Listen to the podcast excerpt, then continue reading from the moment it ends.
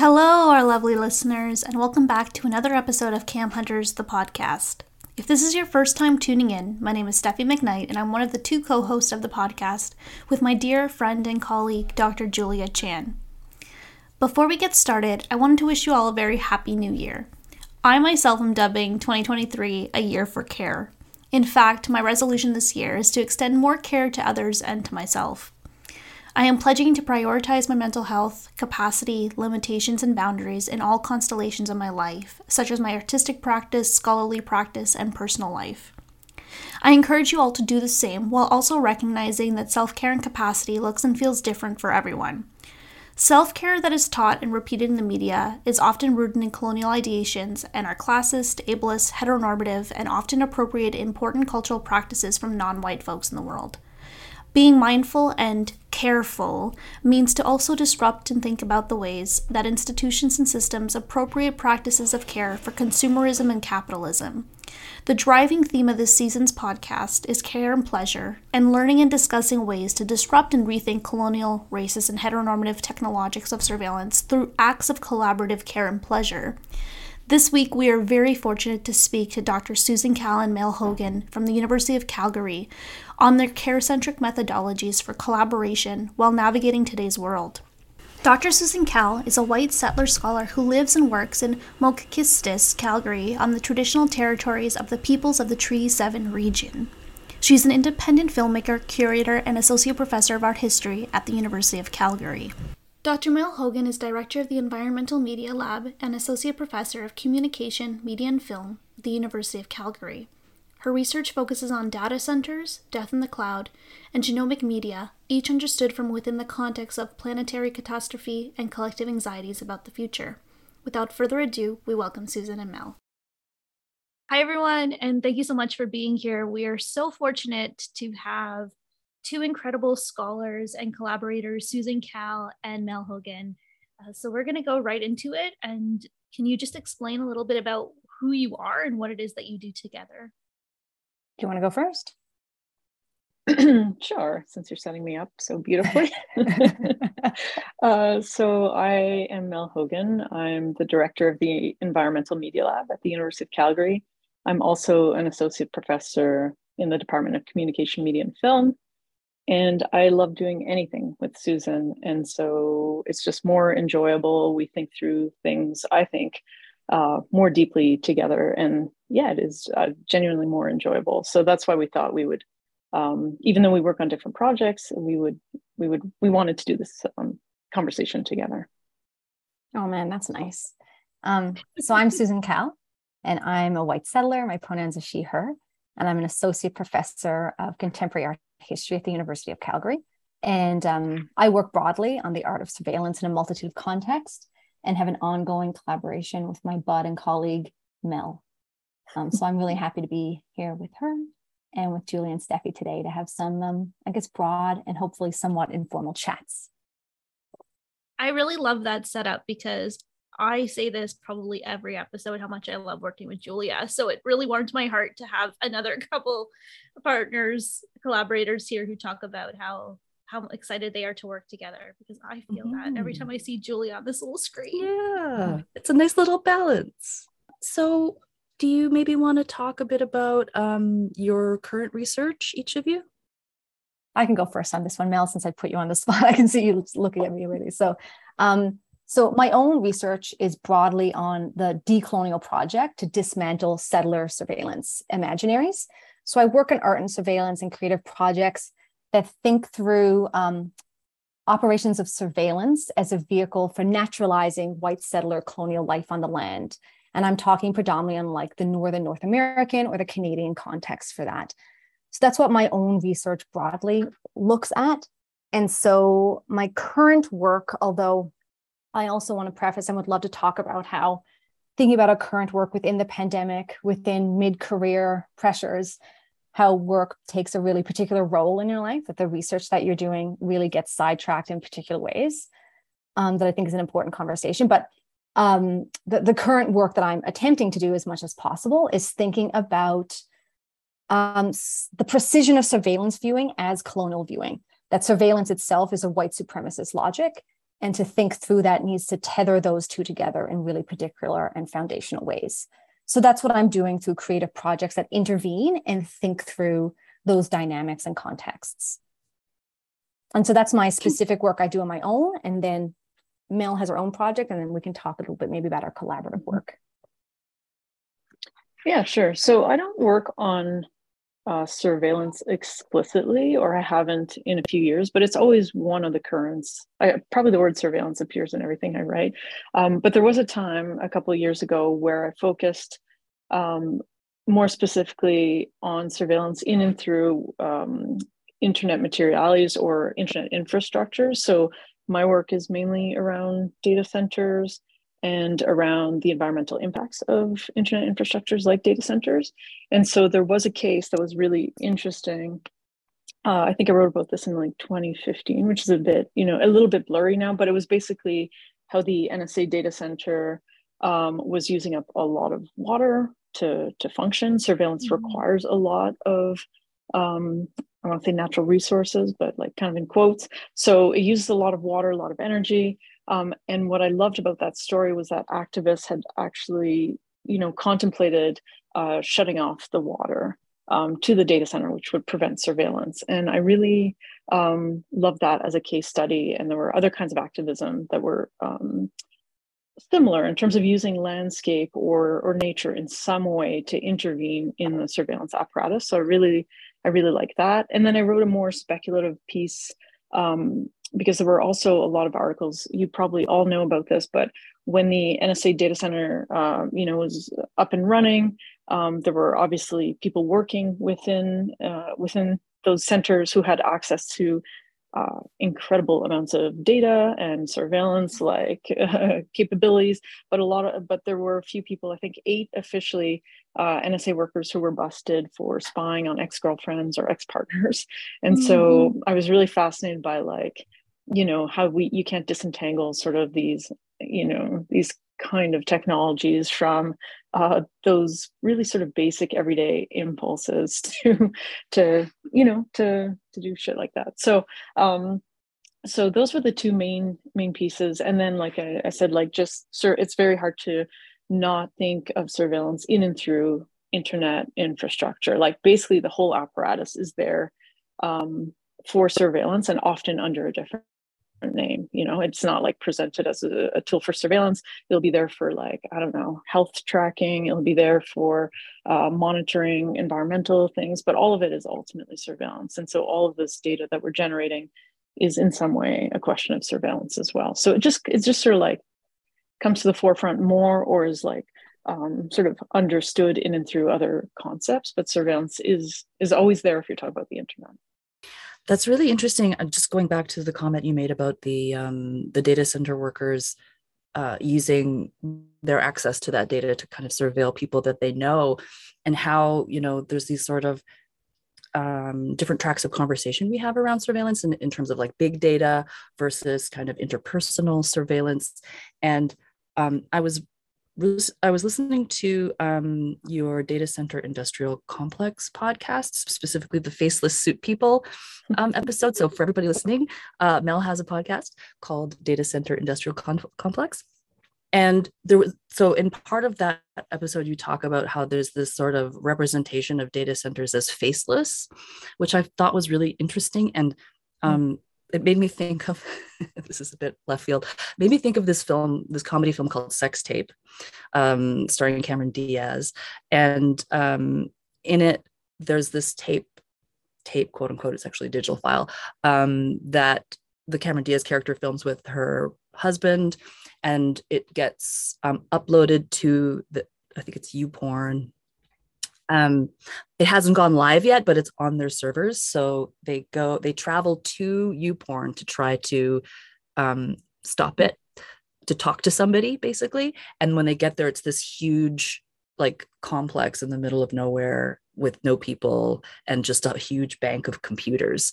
Um, mm. And so I guess I'm, I'm just interested in that whole idea of like the representation of surveillance and of data centers. And I'm wondering, um, like this idea that this is some sort of autonomous technology. And I'm wondering if you have any thoughts on like, what are the implications of that, that sense of of surveillance and and big data being mm-hmm. people-less. Mm-hmm. Well, I think your story actually illustrates it really well. This idea that you would have a file that would be, you know, in the cloud, but yet that you would be able to locate it is really interesting to me. Um, the reason I got to studying data centers was, in fact, doing a dissertation on um, a video art archive in Ottawa that had not been maintained, and then they had lost everything. And then it turned out that the video files were on a server in Texas. And for me, that was a moment of like, what, like, why are they there? And then I just had never thought of the, you know, the storage and the infrastructure.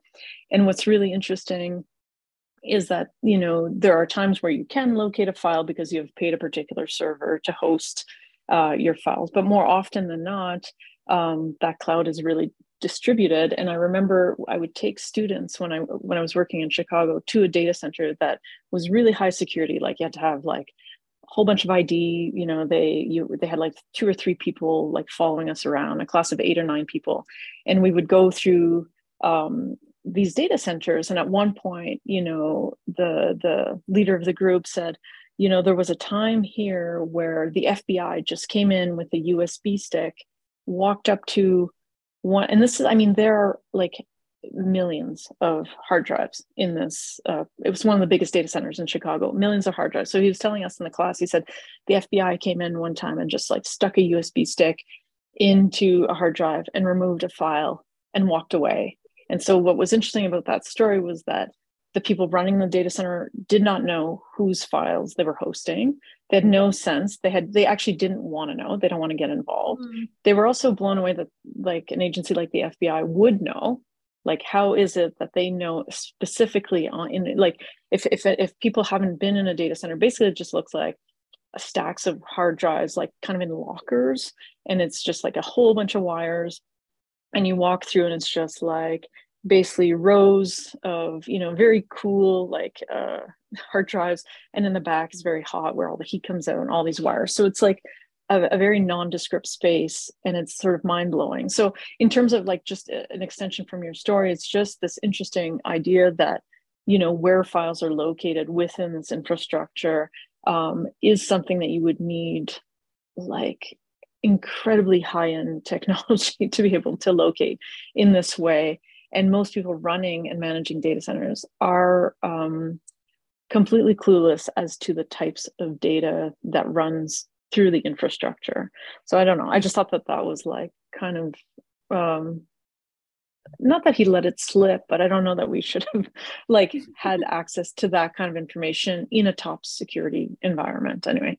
On the other hand, there are wires hanging everywhere, and he would point and say, that's worth billions of dollars. That one wire, if that were cut, that's billions of dollars. And I was like, again, should you be telling us this? Anyway, so the it's very precarious. It's very high, like it's very like high security on the one end. Like they really, um, you know, they they at that stage they weren't scanning retinas and IDing like fingerprints for visitors, but they did for workers. And what was interesting is one of the workers there had was a bass player and had no fingerprint and would use someone else's thumb. And so it's like, on the one hand, the theater of high security in these spaces, and on the other hand, a kind of sloppiness around how these surveillance infrastructures are, they're not actually well contained. There's leaks everywhere, I guess. Anyway, so it's just like this interesting space when you go in, you're privy to all these kind of side stories, right? That the infrastructure itself doesn't reveal. So kind of love that about like ethnographic work. Mm. So interesting, this that, that story. Thanks for sharing that, Mel. It's like it speaks to kind of this, this tech bureaucracy, like the surveillance mm. bureaucracy around it. And that like in conventional representations of surveillance, it's like, you know, a security guard in front of a whole bunch of C C T V screens, or like the conventions, the panopticon, like this eye that's watching out and has this control and holds all the knowledge. And it's interesting to think about the distributed forms of knowledge that that occupy broad notions of surveillance, that there's not, you know, the F B I has some access into, in this case, you're saying, of coming in and being able to access one, but the people who work at the center, the knowledge is so distributed that there, it, it's hard to know where it's held and who's managing it clearly, to, to think about those leaks and to think about um, who manages the files in really clear ways. And, and just one more thing I'm thinking about that particular data center is at one point there were really like intense protests in Chicago, but I can't remember what, what the protest was about. Um, but often, you know, it, it like there's a lot of security during protests in Chicago. I don't, I, it might've been, I think it was before Black Lives Matter, but it was like that big, right? And so um, what was interesting about that data center is that a whole bunch of security guards at like basically military level security had been deployed to surround the data center, but the workers at the data center were not aware of who had called and who had who had come to protect them. Like they hadn't put out that call because it's quite hard to get in and it's a relatively safe building and protesters are not necessarily thought to be like coming in and, or, or even aware, right? You would not know as just a random person in Chicago that that space is a data center. But it was interesting that again, there's a real protection for cloud infrastructure because it's a surveillance apparatus. Like this mm-hmm. serves very specific ends ultimately, right? And so they were just blown away that like basically the military had, be call- had been called to surround the building during these protests and guaranteed protection. They had nothing to do with it. So, I mean, I think that that connects uh, really well with what is being protected. I think what you're saying though, Mel, is very on brand with what I think also Susan's saying in terms of these cloud structures and these buildings and these data sets. They are white supremacist machines and they are created for a very specific purpose and they're watching very specific people despite the, the idea that they're watching all of us. Um, it's uh, a lot of data to... Well, we talk about this, you know, the idea of transparency and, and then the more data, it looks like everybody's being watched, but we know there's a select. So in terms of the two of you and your collaboration, how does this fit within your work? Uh, Susan, you're coming from a very specific positionality of looking at surveillance as a settler machine or a settler, a white settler idea. And then Mel, you're looking at these data sets that are also created and governing how we move throughout space or who be, is able to move throughout space. Yeah, I'm, so I think it actually connects in an unexpected, but a, a really clear way that I don't think Mel and I realized until we really started talking about it. Because we, you know, our relationship, our collaboration starts as a friendship. Um, mm-hmm. And one that started as collegial and then moved into, you know, like actual friendship beyond just being colleagues. And um, Mel came with an idea of thinking about the environment and thinking about the way in which um, uh, these authoritative institutions of science and medicine really structure kind of humanity's relationship to it. And um, when we talked about it, we realized what our working kind of visions or perspectives come through is the way in which knowledge connects to like the land and the environment. Mm-hmm. And so thinking about authoritative structures such as medicine and science and, and all these logic, they kind of come together within these kind of colonial logics and settler attachments to the land and control and domination and, you know, authoritative structures. So we kind of came together using, um, we, we realized, I guess, we're, we're using kind of the same frameworks, right? Mm-hmm. So we're, we're turning that framework on different case studies, but that thinking about what are the logics that determine what we know, who knows, and to what ends, really um, came through in, in what we were working on. So I think the first piece is, um, oh my gosh, I can't remember, uh, conditions of a planetary diagnosis. That's not it. Diagnosis of a planetary condition. There you go. Word salad there. I had most of it. It's like a Mad Libs. So it kind of came through, it came through um, that. And then we kind of have worked that into um, on a few other pieces and um, presentations. So it kind of came through in a perspective into different case studies. But I think I know through through working with Mel, um, it, it creates a knowledge for me that I could not get on my own, right? Mm-hmm. So, the, so the dialogue between us produces something greater than the sum of its parts, right? Which I, I don't know, I find really interesting as a collaborative endeavor. Mel, what do you think? Yeah, I think like, uh, I was just thinking over the last decade, I feel like the conclusion to everything I write is that we are reinforcing a white supremacist, you know, um, eugenicist, like that, like that, that's the direction. And that's like the sort of like everything that we're building is to sustain that. Uh, I would say in some ways, enhance and solidify that. And then to also deny it, right? Like to, to be able to um, coded as other things, such as like um, uh, security, or like, um, I don't know, I'm fascinated by like the, the health and wellness industries, how they will take something that is obviously about a very neo neoliberal, eugen like with eugenics tendencies, I think always uh, ways of understanding health. So there's something happening through the discourse that's reinforced in and through those technologies that then is upheld in these massive material infrastructures that are also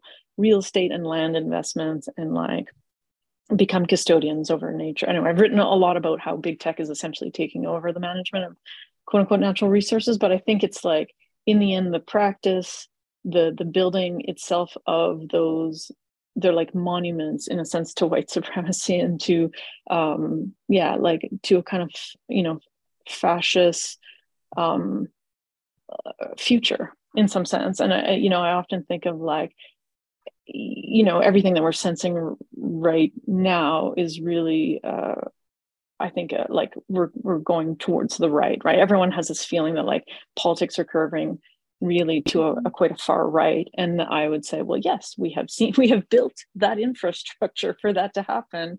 It is more profitable to have misogynist, racist content on the internet. Like we have, we have set this up. It's not like it happened despite our best efforts. It is that we have set that in motion, and now that is working out as planned. And I really, I really think that we shouldn't be too surprised by the outcomes of this thing that we have um, invested in uh, so greatly. So um, yeah. And I think in terms of our collaboration with Susan is that I'm more like, um, I think usually at the level of like stories and headlines, and Susan has this incredible depth, theoretical depth. And so in terms of collaborations, like we have shared interests, but also I think that a compatibility in terms of uh, bringing strengths together when we work together, right? So I like that a lot. Following up on that, one of the things that Julia and I have talked a little, I mean, a lot about in terms of our collaboration and also in the context of this podcast, one of the things that we really wanted to set up for the podcast this season was really talking about care and pleasure in the context of surveillance and, and collaboration and and being uh, two people that we engage with on a day-to-day basis. And in this attempt at creating a methodology that is anti-colonial, anti-heteropatriarchal, you know, that's queer uh, in our way, that's anti-racist. So I'm wondering, is that something that, or are those threads that come throughout your collaboration? Or have you thought about care and pleasure as, as a foundation for the two of you working also against this the surveillance machine or this colonialism and and such, because I do think that care is really important. Um, and I think it, we can, at least from what Julia and I are trying to do, is that some a lot of our care is all is impacted uh, in terms of our methodologies, but also just the fact that the two of us are handling surveillance in very specific different ways uh, through our subjectivities. And we're working together to care for each other, I think, through this as well. We talk about care all the time, like legit all the time. It's in our friendship. It's in our working relationships. It's in our collaboration. It's, it's kind of all we talk about. And a lot of that comes from feeling really uncared for, mm-hmm. I think in a lot of different ways, especially now during the pandemic, feeling really unsafe, feeling really uncomfortable, feeling really um, unfamiliar in relationships that have destabilized and changed within the conditions of the pandemic. And so for me, and Mel, I won't speak for you, but I, th I think you'd echo this, is that Mel has become a really important community for me, intellectually, mm-hmm. emotionally, you know, personally, professionally. And so we do talk about care, and we talk about care and how we work with each other, about how we teach, about how we work with colleagues, about how we fit within the communities that we identify with. And I think in terms of our work and collaboration, that comes into in kind of ethics and practices of accountability. Mm-hmm. So who do we owe this work to, right? Who do we speak for and who do we speak with? And what are the limits of that? And so when we talk a lot about the work, we have to do a lot of care and self-reflection for both of us, for ourselves and each other. And I know Mel has checked me caringly on multiple occasions to like force me to think of things that I, I didn't have to, based on whatever systems of privilege and unaccountability I have kind of been floating through. And I hope I can do the same for her at different times, right? And so I think when we were doing, when we started this collaboration, a big part of it was we want to think about what are the ethics of this research and who are we accountable to? So really defining ourselves as a community, as like a collaborative community of the two of us, but also thinking, who do we want this work to be for? And who can we ethically speak to with that work? So care functions, you know, personally, intellectually, emotionally, professionally, at a multitude of different levels. And I think is foundational, absolutely foundational into, I don't know, to, to all aspects of our relationship.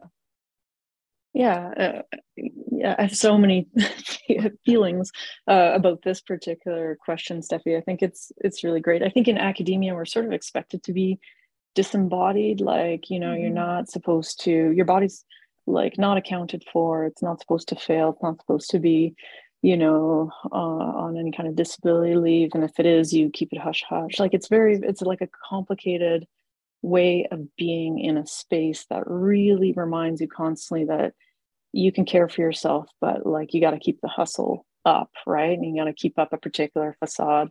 And if anyone's like helping you out, it's just kind of like a, a, a favor, but like don't push your luck. So it's a rough space to work in. And I'm always sort of blown away that like this job to me is the best job in the world, but also everyone wants to quit and everyone's low key, like mm-hmm. fantasizing about another way of life. And like, maybe that's just true. Uh, it's certainly more true in the pandemic, but I think there's something about academia where um, like it's, it's painful, like it's a painful profession. Um, and so I'm always fascinated by, by that a little bit, like the acceptance that it's supposed to be so grueling and that we pay for it ultimately in our bodies most of the time, right? And that how do you, how do you mentor? How do you disrupt some of those things? How do you just imagine a different kind of academia in a place where like, you're always doing that. It's always like, you're always doing it sort of on your own. Like it's very hard to get to do any sort of like collective uh, activism, a collective sort of caring within academia. There's a sense of like, really being alone. So when you do find, um, I've trailed so far off the question, now, but but I feel like there there's something when you do, so I always think about how the university, you know, will, like our president actually says this, that like, we're a big family or whatever. And I think, yeah, only insofar as families are actually quite dysfunctional and kind of terrible often. So like, sure, if that's the metaphor you're trying to make, but like, I think this, I think that what it does is that often colleagues like, don't know the difference between, uh, uh, you know, someone who works in the office next to you versus a friendship. And like, I'm fascinated by this idea of friendship in academia and like, who really stands up for who, who goes to bat, like, you know, in these really like deep ways that are beyond this like facade of, of, of family relations as per university discourse, which just means like, you should hustle extra, you should take a lot of hits, you should sort of, you know, be there at all costs, like, et cetera, whatever this notion of family is supposed to like bring up. But um, anyway, so yeah, I just, I, I'm just fascinated by collaboration, friendship beyond sort of your colleagues um, and what's possible and made impossible within these spaces. Um, I've trailed off, but yeah, those are some thoughts. Well, to bring it back to surveillance, I, you know, this, to talking, well, no, but, but like, and in talking about care, you know, in in sort of surveillance theory, there's that continuum of care and control. And, mm-hmm. um, you know, I find it so fascinating that, you know, as scholars engaged with surveillance, um, you've also kind of turned to that other aspect of surveillance, which is care, in order to kind of navigate um, the academy um, and and also just life. Yeah, I like the way you ask it, Julia, because it sounds like surveillance and care are sort of the an antithetical, like you have mm-hmm. surveillance or care. So pick one, you know, it's like, it's kind of funny to think of care as the flip side of, of surveillance, but I think there's something to that. I think there's absolutely something to that, because I think surveillance is the idea is it's, you know, so, I mean, it's like all I have like twenty-five systems of neural systems firing at once. I'm like, which angle to go here? Um, surveillance is so imprecise as a term, right? Like we throw surveillance around, like it's a thing we all identify with. And there's, you know, we can, there's A I and there's, you know, policy and there's like all these cameras, there's all these really specific systems, but surveillance, when we talk about it, often becomes really imprecise. And I think a good way, a unifying way to think about it is a logic. It's a really particular mm-hmm. type of logic, right? And that undergirds or underlies all of these different systems, but it takes a different form in a lot of different ways. But I think there's probably certain characteristics we could we could make a list of that would I that we'd all broadly say, like, yes, this is part of the system of surveillance logic, um, as we understand it broadly in like this very broad, like different locale, globalizing term. And one of them I think is dehumanizing. And it's this really specific form of individualizing that is supposed to provoke like fear and instability in relations. So I do think the antithesis of surveillance in many ways is care and community, because it's supposed to provoke intimacy and attachments that you can't get from a bird's eye view, or you can't get from, you know, snippets of surveillance of like, like tapping into someone's computer and stuff.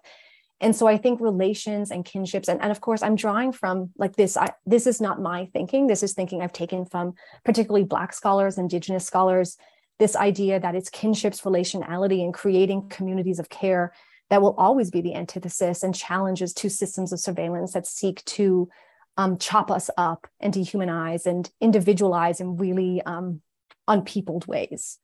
You know, so I do think care is, I'm not, I think care and community is also a reaction to capitalism, is also a reaction to, like, I think that it's a multitude of those systems of which surveillance is not disconnected from, right? In fact, I think it's foundational to systems of capitalism and colonialism because it's extractive, right? And so I do think systems of care, community, and intimacy, building relationships and kinships, I think is key. And it's key to health, it's care to survival, it's key to challenging systems. Um, yeah, so so I agree. I think I, I think care in many ways is the antithesis to this broad kind of semi-undefined notion of what we talk about when we throw around the term surveillance. This is why I love working with Susan. I love that too, because it's true. Like, I don't think you can have surveillance without, um, I mean, the whole thing about surveillance is that it is so anti-careful. Like, there is, you can't, in order to, for it to function, you can't actually care about the individual completely or wholly, as what you're saying, Susan, as, as dehumanizing, as chopping them up into pieces.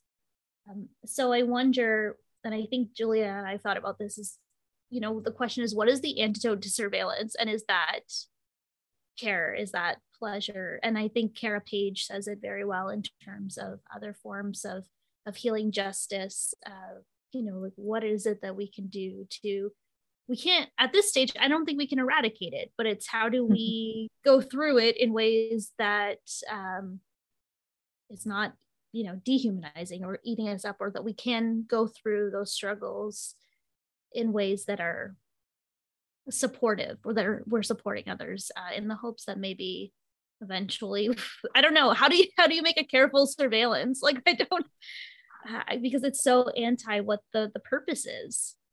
I think a good example of this, I'm just thinking of this as, as you're saying that, Steffi, is that, like, if we wanted to have, like, it's funny that surveillance, the surveillance apparatus falls apart something like in and through the pandemic, where surveillance, or at least tracking of the spread of the pandemic, would have shown to be a way to mitigate some of the impacts, right? And so it's funny that, to me, surveillance doesn't work when the end would be for towards a collective sort of care uh, end. Like, why is it that, like, we can do N S A level surveillance, um, that we can do surveillance, you know, for like terrorism, for all sorts of things.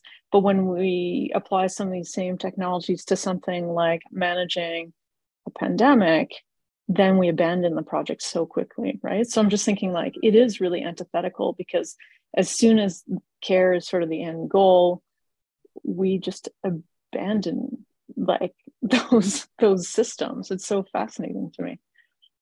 And I think also, you know, again, I think it's, we have to think about surveillance not as this monolith thing that's, that's, you know, placed on all people equally, because there have been lots of surveillance that's super amped up. So policing and surveillance has amped up um, within the pandemic. Um, student surveillance, so online mm-hmm. companies that I won't mention, I guess, publicly because of, you know, current lawsuits that are going on by, by calling these companies out. But you know, all these systems that are monitoring students that have shown to have incredible racist, uh, racialized or racist, sorry, yeah. racist and ableist tones to them, right? That they're really, they're marking certain students as problematic just by um, the systems they've set up to track them during exam taking. So mm-hmm. I think that, you know, surveillance isn't a monolith. And I, and I think in some ways we can say, you know, the opposite of surveillance is care or, you know, and community on this. But on the other hand is that I think all of us as scholars and all surveillance scholars are generally have to be more precise and localized in what we mean when we operationalize a term like surveillance, right? Because it, it's not, it doesn't exist beyond the discourse, whether that's material or it's abstract or conceptual, um, because it, it is mobilized in really unequal ways and in different contexts and two different ends. So I think it's, you know, we can say it in broad terms, surveillance and care are opposite ends of a spectrum, but I but I do think that spectrum is not like a linear one mm-hmm. plain thing, right? It actually um, exists in a, in a multitude of levels and needs to be fleshed out in much more precise terms so that we can get to the specifics of, of what we're talking about and what we need to do. I wonder if there's a way to conceptualize surveillance. I mean, there is a way to conceptualize surveillance in terms of care. Um, and, you know, some some feminist scholars have started, ha- have done this um, and maybe not used the, the term care. You know, for example, like parenting is a form of surveillance, you know, like, so is there a way for us to kind of seize the surveillance apparatus in such a way that we can, or the logics of surveillance in such a way that we can turn it towards care as opposed to control? I mean, that's a really big question. And obviously like, that's not going to track evenly across different um, modes of surveillance or, or, or demographics. But um, I don't I think this ties into your work, Julia, but like, I think what makes it either surveillance or not is, is kind of this idea of consent. And I think that's a little bit tricky when you're a parent, mm. like to get like a toddler to consent is like, mm-hmm. uh, is tricky, but I know that a lot of your work is on consent. And I think like, Um, examples of, you know, people consenting into tracking each other or whatever. If you're like, I'm thinking the example of sex workers, you would let someone know where you're going and uh, you would have a sort of a plan for keeping each other safe. So there's kind of like a, a tracking, but it's very consensual and it's like by design in this way. Um, I think the example of parenting is really interesting too, because you do keep track of your kids all the way till, you know, basically they're adults, because that's kind of y- your role. But I think there's there is usually a kind of consent implied in that. And I think where where it becomes not caring is when it's done covertly. Like, I think mm. that's maybe as simple as that. But yeah, I know that you've done more work on consent and like the nuances of that term, but I think that's one of the elements, maybe. Mm-hmm. Yeah, that's really interesting. Um, I have a totally different question that came up while we were talking earlier about um, surveillance in land and environment. So if we just kind of go backwards, um, because both of you seem to, in different ways, engage with this idea of the land and of and, and the environment, and in terms of colonial logics. And I'm just curious to know if you have any thoughts about the metaverse as a space.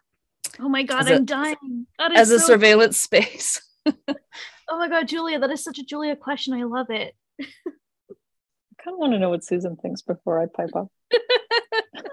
Have you ever thought about the metaverse? Look, I can say without even an ounce of shame that I have never thought about the metaverse. Or if I've thought about it, it's because someone said the term and I was like, oh, I've never thought about the metaverse. I I have I really I, I wouldn't even know how to begin to address this, but I can't wait for Mel to say something and for me to agree to it. I, well, I don't know. I mean, I think the metaverse is like, in a sense, it's just going to exacerbate all the problems that we have in quote unquote real life. Like I just, I don't see it as um, a space that can even begin to mitigate some of the violence that we see here and now, because it will be, you know, it'll be a space that will profit off of those things, because those things will be what people go to the metaverse to do. I mean, this is sort of like an old story, whether it's like Second Life or Sims or whatever. I'm just like, these are spaces that become outlets for sort of, you know, at least for some part of of the metaverse, for like playing out things that you you wouldn't get away with um, outside of the metaverse. And I don't think that these tech bros running these companies have any sort of um, idea of what's coming and or any interest in mitigating those. I think those will be, that will be sort of a model for generating new kinds of income, like those spaces. So I have, I don't know, the metaverse, I think like we're going to see a lot more um, augmented and virtual reality. That will just be um, a huge part of our lives, probably all of our meetings, probably everything we're doing like now in two D.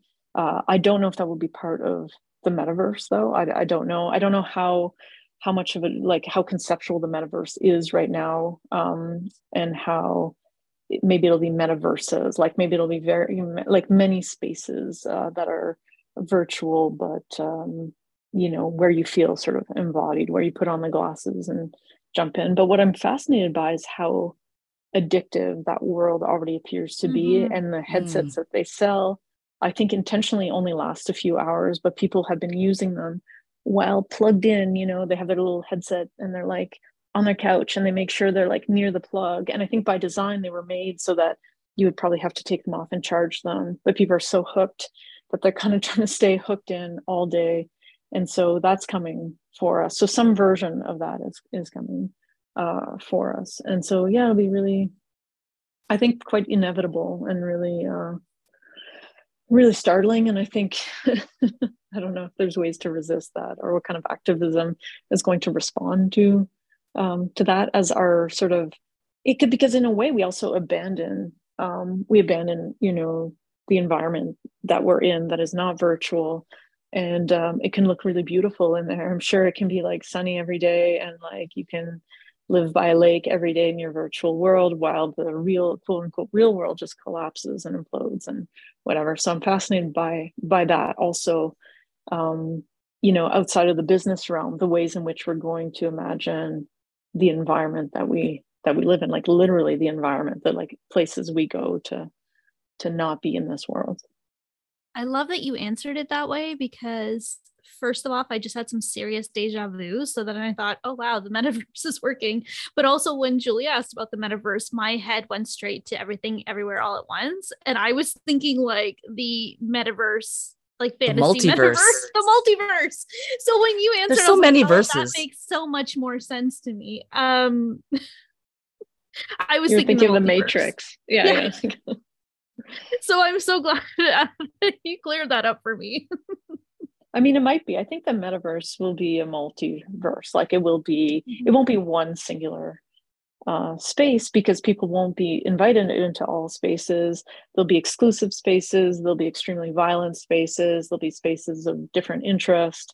Um, and then there'll be questions of access. Like uh, there's going to be a digital divide in these realms as well. And like, yeah, it's, it's, but I think it's coming. I think it's coming for us in the next, in the next few years. And um, I don't know, I just tr- try to stay away from predictions, but like um, see it more as like, kind of like, what kind of things have we set in motion that then we can't claim to have not seen coming. So it's slightly different from predictions, but yeah, I think that that's the next big turn, a mix with that and, and A I, of course, which is becoming, it seems like incredibly more sophisticated by the day, right? Whether it's image or video production or uh, language itself. So the mishmash of all of this is something we, I think, can't even quite imagine from, from here, because it never really turns out the way we, we think it will. That's true. I've got a question, and uh, it, sorry, it's unrelated to the metaverse, but it is a question. Oh, sorry. So when you when you put this out, you can piece this, edit this to a previous point, because it's just something I've been sitting here thinking, and I've thought about this for a while. And it's back to collaboration, perhaps, perhaps in care and all these things. Is that I think, you know, Mel and I have talked a little bit about how our collaboration works and why it came together and how we do that. But I'm really interested for you two, like mm-hmm. how and why you collaborate. Like I, I don't know yeah, about anybody else, but I've had loads of collaborations that have been successful in some ways, and, and a lot of them have fallen apart, because I think collaboration is really hard for a lot of different reasons. Um, so, so true. How, yeah, right. So how how mm-hmm. come it works for you two? Like, what do you think works, and what do you get out of it? That's a great question. Mm-hmm. I mean, I think Steffi and I have a similar sensibility, maybe in the way that we approach surveillance, um, like, you know, we do study very different aspects of surveillance, but we are interested in maybe some of the nooks and crannies that haven't been explored um, in mainstream surveillance studies.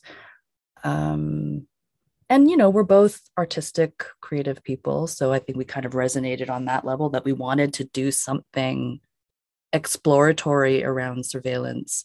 Um, and that and being together kind of allowed us to indulge some of our weirdnesses. I think also we, so we started collaborating in two thousand seventeen. Um, we were doing our PhDs together. Julia was in a year uh, in front of, above me, above me, however you'd say it. And um, I think we, you know, we've always kind of been friends, mainly because our relationship, we were the only two that we really knew at the time in the cultural studies program at Queens who were doing surveillance. So we would, you know, talk back and forth about things like that. And I think as time has progressed, I think one of the things I love about working with Julia is there's a sense of like kookiness, like there's this funny kind of uh, ability to be shamelessly who I am around Julia in a way that I don't feel open really around other colleagues. And I think that has allowed me to be a very authentic, careful version of myself. And in a, probably in a way that I give Julia a lot more than I would give to another person. And I think that has allowed me to trust Julia in decisions uh, that perhaps I wouldn't necessarily feel in other collaborative, because I've also collaborated many times before with other people, and it's just never been long lasting, or like you said, Susan, it's just not, it doesn't feel as peaceful. Um, and I think when I speak with Julia, there's really this really good connection between our friendship and the care and then the scholarly stuff. And in the end, if we come up with something that is super absurd and that nobody else understands, it's fine because it's almost like enough for us. And I think we've come up, when we first made our first Cam Hunter video, we showed it to all of our friends. We were so proud. I was like, look at this new video. And everybody laughed at us. Like, what are you talking about? Like, Cam Hunters is going nowhere. And we're like, we were so, we're like, no, no, no, this is going to be the next best thing. Just watch. And uh, I remember, I remember cackling, cackling, like, as we were editing it, and just, we thought it was the most amazing thing. It was like so low budget. It was absurd. You know, it was so bad. The quality's awful. And everyone looked at us like we were ridiculous. And then uh, I think after we kind of hit that point, everything just started developing more, where we started just making more and more absurd projects. And, you know, we, we've done some very serious things too that have served us as instructors and as researchers and as artists. But uh, I think it's really just nice to have somebody who gets to see me at my most vulnerable, authentic self. And whether, I don't know, Julia, if you feel that, but uh, you know, we have some pretty deep conversations, and we have some really like ridiculous conversations where we just watch really awful movies together. So uh, I think also with collaborating, I will say, is finding someone you can travel with well. And I will say that I think Julia and I travel with well. Like, I do think Julia is like one of my soulmates. I think that that's a... Oh. That's so sweet. Aww. That was a very sweet story, Steffi. Like, I think that's so nice for... that you share, like that you just shared that, because I think like we just don't ask each other those questions too often. We don't have many opportunities, and it just like it makes me like academia more. It makes me think, oh, there are all these pockets of these like tender, you know, sweet relationships um, that are, I don't know, that produce different kind of work, whether it's quirky or whatever. And I, and then also as you were talking, I was realizing how many instances of surveillance there are in saying like, you know, even when you said, oh, we do serious work too. And I'm like, oh, mm-hmm. that's because you're being surveilled and there are expectations yeah. about a particular kind of output. And then when you said, oh, I can be totally myself. And that's like a letting go of maybe expectations of how you're meant to be in particular contexts. And so again, to come back to care, is like, we feel a relief when we're off surveillance, like when we're not being tracked, when we're not being assessed. Uh, beautiful intimacies are possible, and we get to be creative, we get to be fun, quirky, and we get to make, you know, low quality, low budget stuff that we love or whatever, right? So the the possibilities of of a life or like a friendship or um, a project that is unsurveilled is really pretty remarkable, like in, in what you just said. So I love that. Yeah. I love that, because as you're saying that, it almost feels like Julia is like my anti-surveillance, you know, like we have really brutal conversations via FaceTime sometimes in the afternoon, and I am looking like a total mess. And Julia's like, are you okay?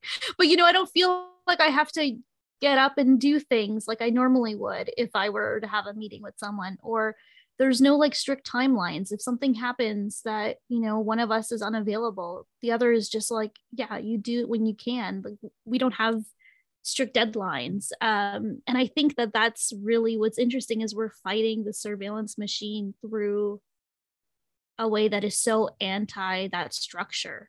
And I think that's the care that's coming through. I love that. That's, yeah. And I think the, the pandemic for, you know, for everyone who had the privilege of working from home and hiding out a little bit for a while, is that everyone reverted back to, you know, jogging pants and like, and like, you know, kind of scruffiness, because we were unsurveilled, we were off the clock, we got to be comfortable, we got to be rested. Like it's, it's kind of like remarkable actually, when you get to revert back to this not being watched and assessed, like who, the kind of human that you are, and in also in relation to others. But it's, it's, yeah, I think it has, you know, hopefully changed the way we think about this a little bit in a permanent way, like not eager to go back to being the person that is constantly surveilled to appeal to a kind of professionalism or whatever it is that we think we need to, to be doing. Yeah. Yeah. I feel super touched by that story, Julia and Steffi. Thank you for sharing. It's really, I don't know, it's very, very mm-hmm. kind. And, and the word that kept coming to me beyond intimacy and care was vulnerability, and mm-hmm. how academia and a multitude of professional environments really preclude certain amounts of vulnerability, right? Because it feels like you, you, you can't do that in certain ways and, and feel safe, right? And safety operates in a really different different manner of ways, depending on positionality and precarity and a variety of different factors. But I do think having clarity of what these collaborative relationships are and what they offer us, because sometimes you can have collaborations that are much more distance, right? It's a very function they go through. Mm-hmm. But I do think having collaborations that bring together um, the vulnerabilities and safeties and intimacy of a friendship with that does have a particular tenor. And, and I think, you know, at early at the beginning, when I was saying, you know, what work I'm doing and trying, being like, what is work? Where do I find space for work in this? Because I've definitely found,